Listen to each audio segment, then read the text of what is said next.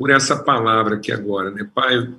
É, obrigado mesmo pelo teu amor, obrigado por esse tempo de comunhão, e eu quero suplicar, assim, que o teu Espírito ministre aos nossos corações, a minha vida, e que eu possa ser fiel mesmo àquilo que o Espírito do Senhor testifica e quer revelar através da tua palavra, Pai. No nome de Cristo Jesus, Senhor. Amém. Então, amados, é, a, o texto que eu quero compartilhar com vocês está é, tá lá no, no, na carta, na primeira carta de João, lá no finalzinho né, do Novo Testamento, e lá no, no capítulo 4, a partir do verso 11. Né? Então, lá no capítulo 4 da primeira carta de João, a partir do verso 11, nós vamos ler até o final do capítulo, até o verso 21. E diz assim: Amados, se Deus nos amou de tal maneira, nós também devemos amar uns aos outros. Nunca ninguém viu Deus. Se amarmos uns aos outros, Deus permanece em nós e o seu amor é em nós aperfeiçoado.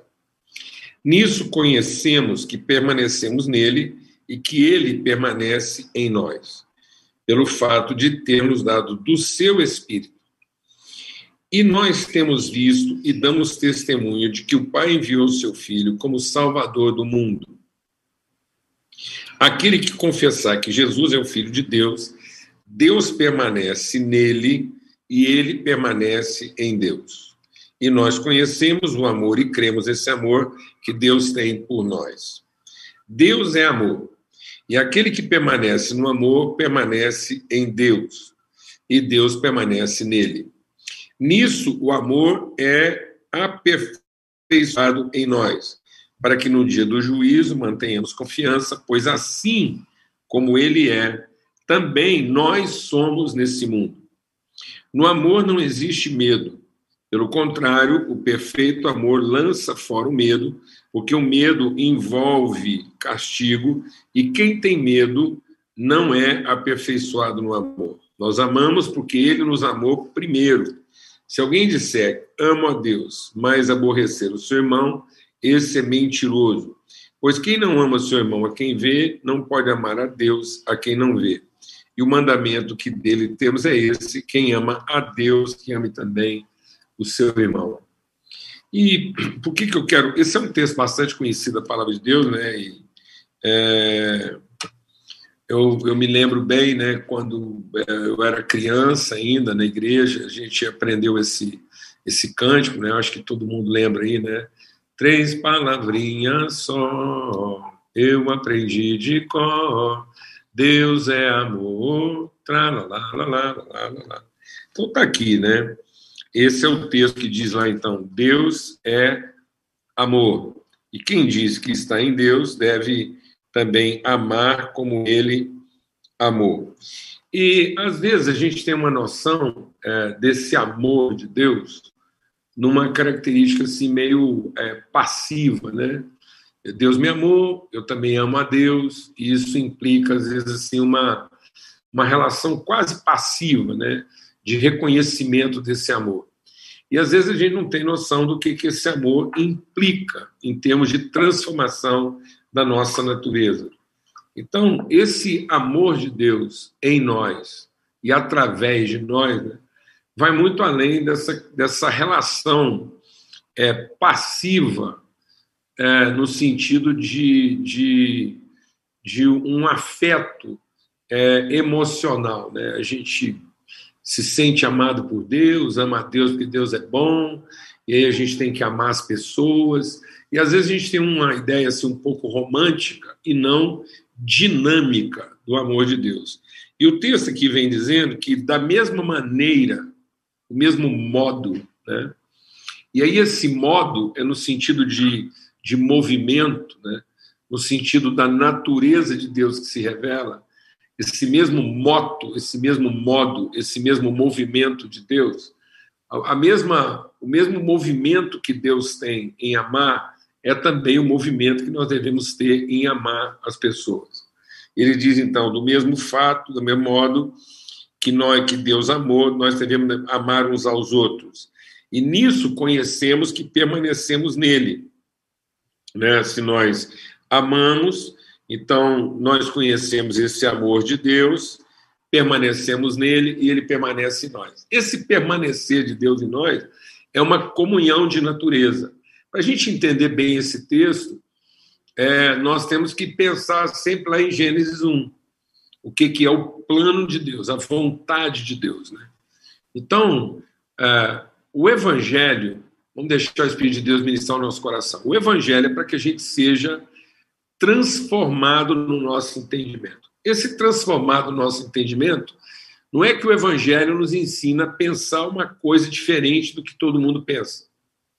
O Evangelho nos ensina uma nova maneira de pensar.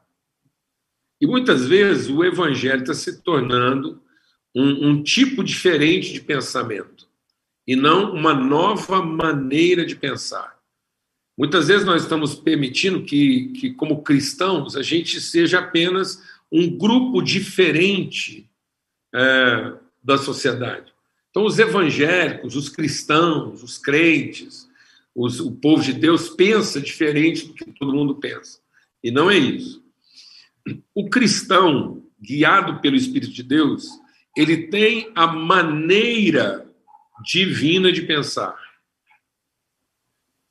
Então, não é o que nós pensamos de Deus. O Evangelho não é para determinar o que nós pensamos a respeito de Deus. O Evangelho é para garantir que nós estamos pensando do mesmo jeito que Deus pensa. O Evangelho é para nos dar a mente de Cristo e não para que a gente tenha um pensamento a respeito de Cristo. Amém?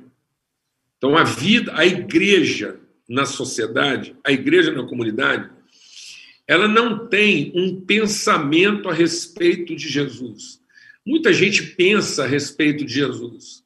E às vezes a gente pensa que nós é que acertamos na forma de pensar a respeito de Jesus. E não é isso. O evangelho é para que eu tenha a mente de Cristo, para que eu pense como Jesus pensava. Para que eu seja movido como Jesus era movido. Para que eu seja a expressão visível de quem Deus é, em plena comunhão com Ele. Então, é para que nós tenhamos mente de Cristo, coração de Cristo e espírito de Cristo. É para que nós tenhamos comunhão com Ele é para que Deus permaneça em nós, assim como nós permanecemos nele. É para que nós sejamos transformados ao longo da nossa vida numa expressão cada vez mais clara do que, que é a vontade eterna de Deus para o homem. E o que, é a vontade de Deus para o homem? De novo, a gente pensa que a vontade de Deus para o homem está relacionada com alguma coisa que eu vou fazer, uma atividade específica, num lugar específico, de uma forma específica. E, na verdade, a vontade de Deus para o homem é que o homem seja uma expressão visível de quem ele é. Essa é a vontade. A vontade de Deus está revelada de maneira resumida e absoluta lá em Gênesis 1. Qual a vontade de Deus para o homem? Façamos o homem de modo que ele seja a imagem visível, conforme, de acordo com a nossa semelhança. E aí o texto está dizendo isso, para que tal qual Deus é, sejamos nós nesse mundo. Então, é uma identidade, é uma relação de natureza, não é uma percepção, não é uma devoção, não é que eu sou devoto de Deus e faço aquilo que Deus quer. Não. Viver a vontade de Deus não é fazer o que Deus quer, é se tornar a pessoa que expressa quem Deus é. Fala devagar. Viver a vontade de Deus não é fazer o que Deus quer, porque essa não é a vontade de Deus. A vontade de Deus é me tornar a expressão visível de quem Deus é. É ser a correspondência, imagem plena da sua natureza. Então, a vontade de Deus diz respeito à pessoa que eu me torno e não às coisas que eu faço. As coisas que eu faço estarão de acordo com a vontade de Deus se eu estou me tornando a pessoa que Deus quer que eu me torne. Mas não adianta fazer as coisas que Deus quer que eu faça se eu não estou me tornando a pessoa que Deus quer que eu me torne. E às vezes eu estou me contentando em fazer as coisas que Deus quer que eu faça, mas não estou trabalhando para me tornar a pessoa que Deus quer que eu me torne. Então eu tô, estou mudando os meus pensamentos, mas não estou mudando a minha maneira de pensar. Então eu adoto alguns pensamentos, mas eu não sou protagonista da maneira divina de pensar. E por que, que eu estou insistindo nisso? A gente está construindo um pensamento aqui para chegar onde é que o texto quer chegar. Então ele está dizendo: olha, aquele que nós devemos amar como Deus amou, aquele que permanece no amor permanece em Deus e Deus nele, e, e nisso o amor é aperfeiçoado em nós e através de nós, para que tal qual Deus é, nós sejamos nesse, nesse mundo. E aí ele vai dizer o quê? Então, o que, que caracteriza o amor de Deus? É que no amor não há medo. O amor não há medo. O contrário de amor não é ódio. O contrário de amor não é raiva. Na verdade, a gente tem ódio e raiva das pessoas de quem a gente tem medo. Então, eu só vou ter raiva e ódio daquelas pessoas que fizeram contra mim aquilo que eu tinha medo que elas fizessem. Então, na verdade, o que está ocupando o lugar do amor na minha vida é o medo. E por que, que eu estou compartilhando isso? Porque, sem dúvida alguma, nós estamos vivendo o tempo de todos os medos.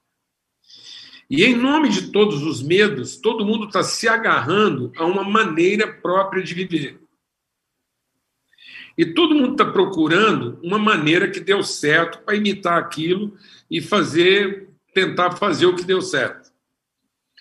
Então, muitas vezes, a própria igreja está entrando nessa, nessa onda né, de, de buscar formas. Muitas vezes a igreja está vivendo essa refém de métodos, receitas, estruturas, liturgias que deram certo. Então a gente fica procurando o que está dando certo, como é que funcionou, qual é o método, o que, que eu tenho que fazer para também dar certo.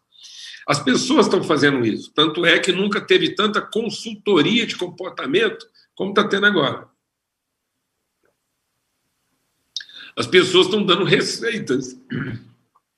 Então hoje existe uma quantidade sem fim de receitas do que, que você tem que fazer, como é que você tem que fazer para se dar bem na vida que tipo de ambiente você tem que frequentar, que tipo de amizade você tem que ter, que tipo de pensamento você tem que ter. Então, há um treinamento para você adotar certas formas de pensamento, há um treinamento para você identificar determinados métodos, estruturas. Isso está dentro e fora da igreja. Ou seja, uma filosofia de otimização. E Jesus tinha falado sobre isso. Ele diz: olha, cuidado porque na medida em que as crises humanas aumentarem, na medida em que aumentarem as guerras, as separações, as contendas, e na medida em que a família se desestruturar, na medida em que pai matar filho, filho matar pai, na medida em que houver fome na terra, na medida em que o sistema humano entrar em crise, isso não é o fim, isso é o começo do fim. Porque o que vai revelar mesmo que nós estamos chegando nos últimos dias é que, diante de todas as crises, as pessoas vão se sentir no direito de escolher uma forma própria de vida que garanta a elas o seu sucesso pessoal. E aí, essa busca pelo direito vai fazer com que o amor se esfrie de quase todos os corações. Por quê? Porque as pessoas tomarão decisões movidas pelo desejo de segurança e não pelo propósito. Elas vão tomar decisões para se sentirem protegidas e não para cumprir um propósito. Então, elas vão criar os filhos para tentar protegê-los, elas vão desenvolver profissões para se sentirem protegidas, elas vão procurar ambientes que garantam a elas uma certa proteção. Então, nesse sentido, o medo vai falar mais alto do que o próprio amor. Porque eu não vou tomar decisões baseadas no amor, mas eu vou tomar decisões baseadas no medo. Isso aconteceu com o próprio Jesus. Quando Jesus diz: Estou indo para Jerusalém para cumprir o meu propósito, Pedro falou assim: Não faça isso, poupa-te. Ou seja, tome uma outra decisão. Não tome uma decisão que vai colocar você em risco, mas tome uma decisão que vai poupar você, que vai garantir você. Então, no meio dessa situação toda, ainda mais que agora, a humanidade entra em crise por conta de um vírus que as pessoas ainda não têm um controle sobre ele, então é natural que todos estejam tomados de quê? De insegurança, de medo. E aí as decisões vão sendo todas tomadas nesse sentido. Né? Por isso mesmo que a gente talvez nunca tenha visto uma confusão né, de valores, de formas tão grande. Então agora a humanidade está vivendo uma situação que cada um se vê no direito de ser quem ele quer ser e não quem ele de fato é. Então, cada um está escolhendo o seu tipo, né? É, o, o seu tipo preferido de pessoa. Então, as pessoas estão escolhendo o seu tipo preferido de pessoa e não se dão o trabalho de conhecer em Deus e na relação com Deus a pessoa que de fato ele é. Então, não há um mergulho na interioridade, no sentido de encontrar dentro de nós a semelhança de Deus. Há, sim, um, uma busca incessante de pedir a proteção de Deus para o tipo de pessoa que eu escolhi ser. Então, cada um escolheu um tipo de pessoa e cada um agora também é, se vê amigo de Deus. Já que Deus é amor, Deus ama todo mundo, então cada um escolhe o tipo de pessoa que Deus que quer ser e Deus vai abençoar. Então já não é mais a vontade de Deus formando uma pessoa que seja a imagem de quem ele é, mas é Deus usando o seu poder para proteger e abençoar a pessoa que nós imaginamos que nós queremos ser. Então é a imagem que nós criamos de nós mesmos a imagem que nós temos de nós mesmos, a imagem que nós gostamos de ver. Então, é aquilo que eu quero ver em mim, é aquilo que eu gosto em mim, é aquilo que eu cultuo em mim. E muitas vezes a gente não está percebendo que nas nossas formas de culto, em vez de nós estarmos buscando a vontade de Deus para a nossa vida, nós estamos prestando culto a nós mesmos, que é a idolatria. Criamos uma forma de pessoa que é o nosso ídolo pessoal, e agora queremos que Deus abençoe isso. Então, concluindo, o que, que o texto está dizendo? Qual é, então, a principal característica do amor? Uma vez que o perfeito amor lança fora o medo, qual é a principal característica do amor? O protagonismo. A iniciativa. A iniciativa de amar primeiro e não de querer garantir que eu estou sendo amado. Então, é esse o limite da nossa vida. Sem perceber, a gente só vai entregando na medida que a gente percebe que está sendo correspondido. Então, nós estamos vivendo relações negociadas. O ambiente é seguro para mim, eu tenho garantias, isso que eu estou fazendo vai dar certo, eu escolhi o lugar certo para estar, essa forma é, é, me garante. E aí a gente vai lentamente negociando. E na medida que a gente está negociando as coisas, nós, como povo de Deus, estamos perdendo o nosso protagonismo. Nós estamos deixando de ser a referência para o mundo, de ousadia, de mostrar o caminho, de revelar qual é o tipo de gente que Deus quer que emerja, que surja dessa situação. Então, toda vez que Deus permite transformações na humanidade, toda vez que Deus permite os conflitos, toda vez que Deus permite os confrontos, é para ir desenvolvendo essa pessoa. Toda vez que Deus permite alguma crise na nossa vida ou na humanidade, é para que nós sejamos aperfeiçoados em amor. É para que a gente apresente uma forma mais evoluída de ser humano. E esse é o grande desafio da igreja agora. Essa, essa necessidade que a igreja tem hoje, está sempre perguntando quando é que a gente volta. Então, eu quero dizer para vocês: não tem volta. Nós não temos que estar perguntando quando é que a gente volta. Nós temos que estar perguntando como é que a gente é daqui para frente.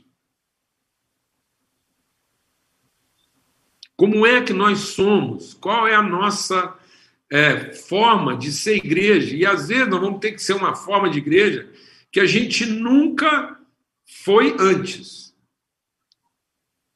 Porque nós vamos ter que amar como? Primeiro. Então, nós é que temos o desafio de tirar a humanidade desse impasse em que ela se encontra. E não esperar que a humanidade nos ofereça os recursos para a gente voltar às práticas que nós tínhamos antes. E para sermos protagonista de uma nova forma de vida, seja ela qual for, nós vamos ter que vencer nossos medos interiores. Medo de perder aquilo que a gente gosta, medo de não ter aquilo que às vezes é tão precioso para a gente. Porque enquanto houver medo no nosso coração, nós não seremos aperfeiçoados em amor. E agora nós temos o grande desafio de produzir isso e gerar isso para os nossos filhos. Os filhos do Estevão não vão encontrar um mundo como o Estevão e a Carol encontrou até aqui. Então nós estamos vivendo uma glacial. O que era uma glacial? A Terra era congelada, alguns tipos de formas de vida eram extintos e sobreviviam aquelas formas de vida que iam se adaptar a uma nova realidade, a um novo clima, a uma nova temperatura. Então, esse é o aperfeiçoamento. Nós estamos vivendo um processo de aperfeiçoamento. Então, a igreja, ela foi sendo protagonista. Quando acabou a guerra, foi a igreja que ensinou, no meio do Império Romano, no meio do Império Romano, que começava a entrar em decadência, a igreja foi apresentando uma nova forma de sociedade, de vida comunitária, afetiva, solidária. Então, Jesus veio para revelar esse novo homem. O homem que pacifica, o homem que promove o encontro dos extremos, o homem que faz com que as diferenças dialoguem. E, no entanto, a gente ainda não está vendo a igreja cumprir esse papel. A igreja ainda está no ambiente da discussão de qual é o jeito que dá mais certo, quem é que está com a razão. Haja visto o que nós estamos enfrentando no país agora, haja visto o que é, o, o, o país que é símbolo da democracia no mundo está vivendo em termos de crise. A crise americana é muito mais grave para a humanidade do que a gente imagina. Porque é um país que, em nome do evangelho, era defensor da democracia. Fez guerra para defender a liberdade e a democracia. E agora, e o que, que havia na democracia americana? O respeito das partes em, em, em, em serviço ao todo. Então, as partes se respeitavam porque entendiam sua responsabilidade com o todo. Agora, as partes estão colocando em xeque o todo no direito da parte. E é isso que está acontecendo. Nosso país está vivendo essa realidade. Ou seja, o todo da sociedade está sofrendo enquanto nós estamos discutindo quem é que tem razão e quem é que tem a forma melhor de fazer as coisas, quem é que está certo. Que tipo de ser humano se levantará orientado pelo Espírito Santo no meio dessa crise mundial?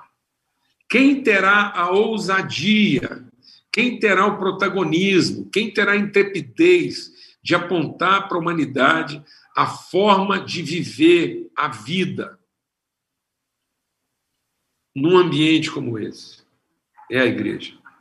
Então, isso é mais do que a gente garantir o nosso direito de culto. Isso é mais do que a gente ter certeza de como é que vão ser nossas reuniões. É o grande desafio de nós falarmos entre nós, discutirmos entre nós e pensarmos entre nós e buscarmos entre nós. Conhecer esse tipo de pessoa protagonista, pioneira. A palavra de Deus diz, eu quero concluir repartindo sobre isso, que Jesus, ele como filho de Deus, ele era unigênito, ou seja, Jesus era filho único. e ele entregou sua vida para ser primeiro de muitos irmãos. Então, tal qual ele é, somos nós nesse mundo. Então, o que é a característica de Deus? É que ele é a semente, ele é o sêmen, ele é o princípio, ele é a origem daquilo que emerge, daquilo que se revela. Então, nós não estamos aqui para ficar fazendo a manutenção das formas que foram veículo dessas virtudes, mas nós estamos aqui para garantir que essas mesmas virtudes se revelem, ainda que de outras formas. Ou seja, o que que essa revolução toda sepulta e o que que do meio dessa situação se revela como horizonte, como perspectiva, como protagonismo e como pioneirismo para a vida da humanidade. Então eu quero colocar esse desafio para a nossa congregação em Brasília. Até porque essa congregação está num lugar chave da nossa nação. Que essa congregação não, não considere o tamanho que ela tem, mas que ela leve em conta as pessoas de quem ela é formada. Que essa congregação tem uma autoridade maior de influenciar do que poder de realizar. E muitas vezes nós estamos esperando o poder de realizar, em vez de assumir imediatamente a autoridade de influenciar. Essa congregação é formada de influenciadores, de pessoas colocadas em posições chaves para inspirar outros a uma nova forma de vida. E nós não podemos esperar que o nosso ministério se restrinja à nossa forma de nos reunirmos ou de fazer culto mas que o nosso ministério se estenda à posição que a gente ocupa, no sentido de revelar no ambiente que nós estamos que tipo de gente se levanta, guiado pelo Espírito Santo, numa situação como essa, para libertar as pessoas do medo. O medo do futuro, o medo das circunstâncias, o medo das estruturas, o medo da viabilidade. Porque o perfeito amor de Deus em nós lança fora todo o medo. E enquanto houver medo no nosso coração, esse amor não é aperfeiçoado. E ele diz: por que, que esse amor não é aperfeiçoado? Porque o medo negocia. Porque o medo ele impõe castigo. Então, o medo de não dar certo, o medo de passar vergonha, o medo de perder, o medo de ter que pagar a conta. Esse castigo. Então, muita gente amar de forma pioneira, amar de forma protagonista, envolve o risco de ser punido.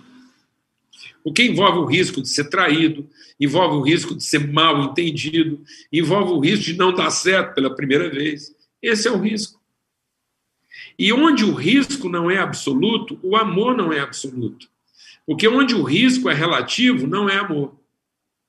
Então, se eu relativizar o risco, então não é amor, é interesse. Então, se nós não assumirmos um risco absoluto de nos expormos e colocarmos em xeque tudo na nossa vida para assumirmos o protagonismo de ser pioneiro de uma nova realidade, no exato momento em que o mundo está clamando por direção, então nós estamos negociando a nossa vocação e estamos negociando a nossa responsabilidade. Então, eu estou aqui hoje para reforçar o nosso apelo de ousadia, de intrepidez especialmente para a nossa congregação, nosso povo aqui em Brasília, aí em Brasília, que está né, tão, tão, tão cercado daquilo que afeta de maneira mais direta a vida da nossa nação. E Deus nos deu a graça de termos reunidos nessa congregação pessoas em posições de afetar, de inspirar, pessoas que são, são líderes, essa é uma congregação formada de líderes. É uma congregação formada de pessoas em posições chaves. É uma congregação for, formada de pessoas que, que vão sair dessa glacial. Que não vão ficar sepultadas debaixo dessa nevasca. Essa congregação é formada de espécie de gente que vai sofrer transformações mas que vai apresentar para a humanidade o que, que é, é, é esse homem novo. E aí, quando a gente está falando de homem novo, não é de uma novidade. A igreja não tem que apresentar uma novidade. A igreja tem que apresentar aquilo que permanece. Por que, que é o homem novo? Porque vão passar situações, vão passar circunstâncias, e esse tipo de gente é o que vai permanecer. É o tipo de gente que vai ficar até lá no fim. É o tipo de gente que vai esperar a volta de Jesus. Nós somos esse tipo de gente. Nós somos o tipo de gente que a última, a única coisa que a gente não tem que se preocupar é com a nossa própria manutenção e subsistência ou sobrevivência. Porque nós representamos a eternidade. Então não temos que ter medo. Por isso que a palavra de Deus diz que aqueles que venceram, venceram pelo sangue do Cordeiro, seus pecados foram perdoados. Venceram pela palavra do seu testemunho, porque sua fé é bem fundamentada. E venceram porque não tiveram medo quando tiveram que enfrentar o risco da própria vida e da própria subsistência. Então não vai ter jeito da gente vencer. E nós não vamos vencer com uma determinada estratégia. Nós vamos vencer com ousadia. Hoje, aqui na congregação de Goiânia, no encontro de líderes, o, o Cláudio, que é um dos nossos líderes, um dos pastores aqui, ele, ele apresentou o texto lá, né, que fala é, do rei é, Josafá, que o rei Josafá é um do, dos, dos, poucos reis né, que permaneceu fiel a Deus e ao propósito de Deus, ele conduziu o povo.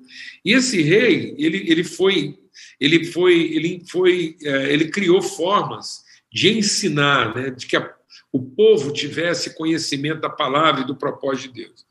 E aí ele enfrentou uma oposição muito grande dos seus inimigos, ele, ele enfrentou um cerco né, de exércitos para destruir o povo de Israel. E o povo ficou com medo. Então era mais ou menos uma situação como essa, uma situação é, além do nosso controle e que colocava em risco todas as coisas. As pessoas hoje estão se sentindo ameaçadas, a própria igreja às vezes se sente ameaçada. Como é que vai ser? Continua? Não continua? O que está acontecendo? E as pessoas tiveram medo. E aí Deus mandou um profeta dizer o seguinte: não tenham medo, porque essa guerra que vocês estão guerreando não é de vocês, é minha. Então, somente levantem-se e vão de encontro a esse exército. Então, esse não tenha medo, não tenha, é, é, não se intimidem. É, o Cláudio, inclusive, estava compartilhando, é interessante isso. Ele usa uma expressão: fiquem firmes, sejam firmes. Isso é fé. Né? Fé quer dizer fiquem firmes, sejam seguros e firmes na posição de vocês. E essa posição é interessante porque lá no texto lá não é uma posição estática, passiva. Não é fiquem firme defendendo a posição de vocês. Fiquem firmes em quem vocês são, avançando contra o problema. Então não é um ficar firme passivo, como eu estava falando no início. Não é uma fé de pensar diferente de todo mundo, mas de forma passiva, como quem se defende. Mas é uma fé transformadora, como quem tem também o chamado de enfrentar e de transformar essa realidade. E aí a palavra de Deus diz: vão lá, desçam, enfrentem o exército inimigo, e vocês não vão vencê-los com estratégias, vocês não vão vencê-los com métodos, com armas, vocês vão vencê-los apenas declarando a sua gratidão pelas obras de Deus e declarando que as misericórdias de Deus não têm fim. Ou seja, em declarando o amor de Deus, é declarando a nossa absoluta confiança e dependência no amor de Deus, que o medo é vencido dentro de nós e nós avançamos para essa realidade, apresentando para as pessoas um caminho novo a seguir. É interessante que essa batalha foi travada no deserto. Por quê? Porque no deserto não há caminho, não há, ninguém sabe para onde ir. Mas nós somos o caminho. Nós somos a direção no deserto. Nós somos o rio no deserto. Nós somos a vida no deserto. Nós somos o caminho no deserto. Então, mas para isso nós precisamos nos levantar, enfrentar nossos próprios medos e assumir nosso protagonismo como homens e mulheres de Deus, revelando que nós estamos firmes na nossa posição. E que essa guerra não é nossa, ela é de Deus. Mas agora deixa Deus ministrar o nosso coração. Quando o texto diz assim, olha, essa guerra aí não é de vocês, é minha, a gente fica pensando que Deus tomou a nossa guerra para ele. Então, às vezes, eu estou enfrentando um problema e alguém diz: Não, assim diz o Senhor, esse problema não é seu, é do Senhor. Você não tem que lutar essa guerra, porque Ele vai lutar isso por você. E a gente fica pensando que a luta não é nossa, é de Deus, porque Ele tomou a nossa guerra para Ele. Não. Deus não tomou a nossa guerra para Ele. Deus continua lutando a guerra dele. E qual é a guerra dele? A guerra dele é formar a pessoa que ele disse que formaria. É só nisso que Deus está ocupado até hoje. Às vezes a gente pensa que Deus está ocupado em resolver nossos problemas. Ou ajudar a gente a resolver nossos problemas. Não, mano, Deus só está ocupado numa coisa: em nos aperfeiçoar e nos transformar na pessoa que Ele nos fez para ser. Essa pessoa que nos fez para ser é capaz de enfrentar todos os problemas, é capaz de resolver todas as coisas e é capaz de revelar a vontade de Deus na Terra. Então, na verdade, nós não estamos precisando que Deus nos ajude com os nossos problemas. Nós estamos apenas precisando nos submeter à vontade de Deus para que a gente se torne a pessoa que Ele quer que a gente seja, para que a gente possa assumir o protagonismo de, no meio de todas as dificuldades que nós temos, revelar como é que uma pessoa de Deus revela as suas virtudes. E as pessoas vão ter, então, a exata imagem de quem é, porque nós nos tornamos semelhantes a Ele. Porque tal qual Deus é, nós somos nesse mundo. E nós somos feitos para ser, então, o quê? Pioneiros, amar primeiro. E aí eu quero dizer para você que isso é desafiador. Porque a gente está sempre esperando que a coisa fique um pouco melhor para a gente dar o próximo passo. A gente está sempre esperando que alguma coisa aconteça para que a gente avance para aquilo que Deus quer que a gente avance. E, na verdade, nós vamos ter que marchar, nós vamos ter que pisar na água para que o rio se abra. Quando a gente saiu lá do Egito, quando eu era incrédulo, o mar se abriu para que eu atravessasse. Mas agora que eu sou filho de Deus, para possuir a terra prometida, nós vamos ter que pisar na água para que o rio se abra. Então, para me salvar, Deus abriu o mar para eu passar. Mas para eu cumprir o meu propósito, eu vou ter que pisar na água para o rio se abrir. Porque Deus não vai me, continuar me tratando como menino, igual quando eu me converti.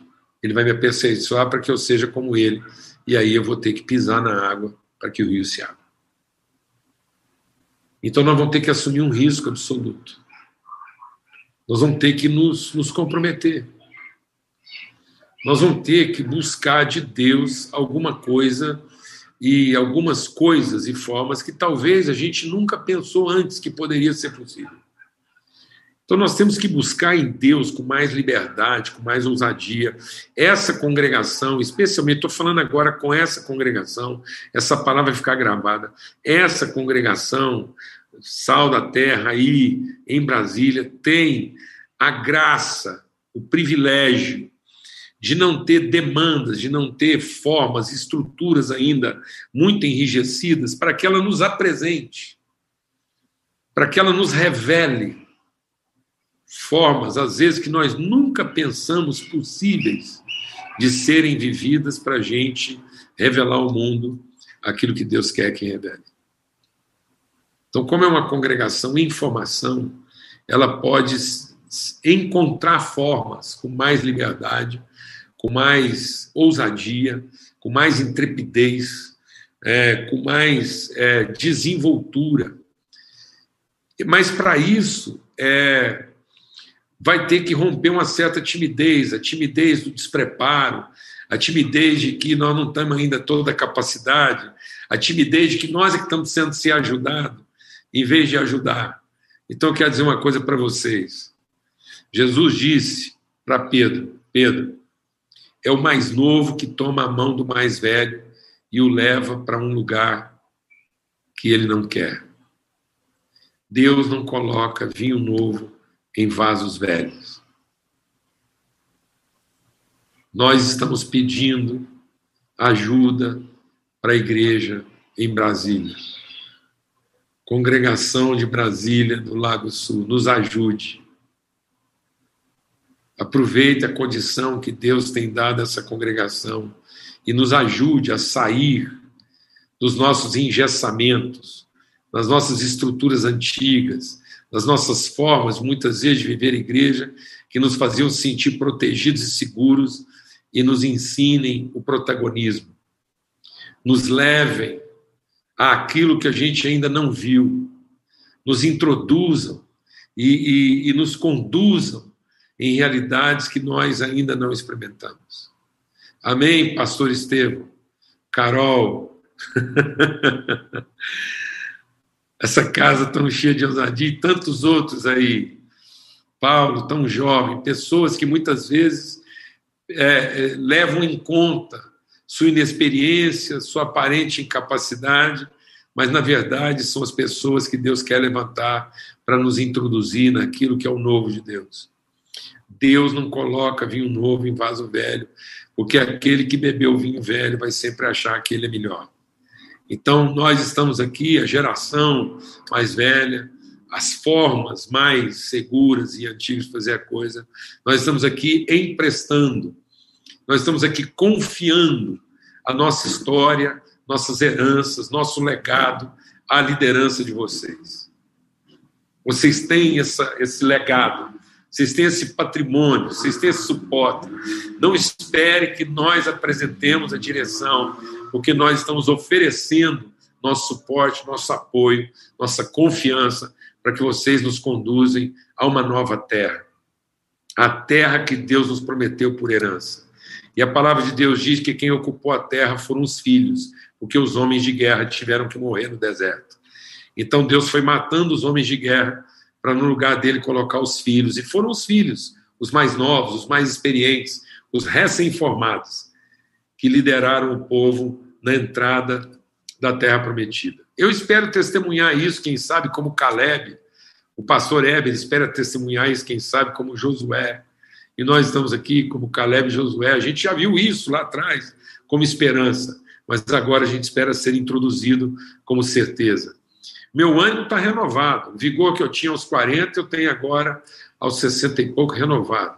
Mas, por favor, não se intimidem, mas assumam o seu protagonismo. Nós amamos porque Deus nos amou primeiro. Então, sejam primeiros, sejam ousados, sejam protagonistas, sejam valentes, sejam corajosos e avancem para aquilo que Deus tem colocado, se tornando as pessoas que Deus nos fez para ser. Essa luta não é de vocês, essa luta é de Deus. É Deus lutando, é Deus 100% empenhado em garantir as condições para que todos nós sejamos transformados essas pessoas, aperfeiçoados, para que tal qual ele é, nós sejamos nesse mundo, pioneiros, protagonistas. Amém? Ousados. Então vamos pisar aí, vamos pôr o pé na água que o rio vai se abrir. Amém? Glória a Deus, eu espero que essa palavra seja de encorajamento, que ela fique gravada, compartilhada e que os irmãos meditem nisso aí muitas outras vezes. Quero dizer que é isso mesmo. Nós não estamos aqui esperando, nós não estamos numa pausa esperando o que, que vai ser. Nós estamos no pleno, intenso, legítimo exercício de sermos, nesse momento agora, tudo que Deus nos fez para ser e nós assumimos essa responsabilidade, esse protagonismo. Amém? Glória a Deus. Bênção de Deus, alegria está com você, viu, Estevam? Com todo mundo aí. Amém, amém. Glória a Deus.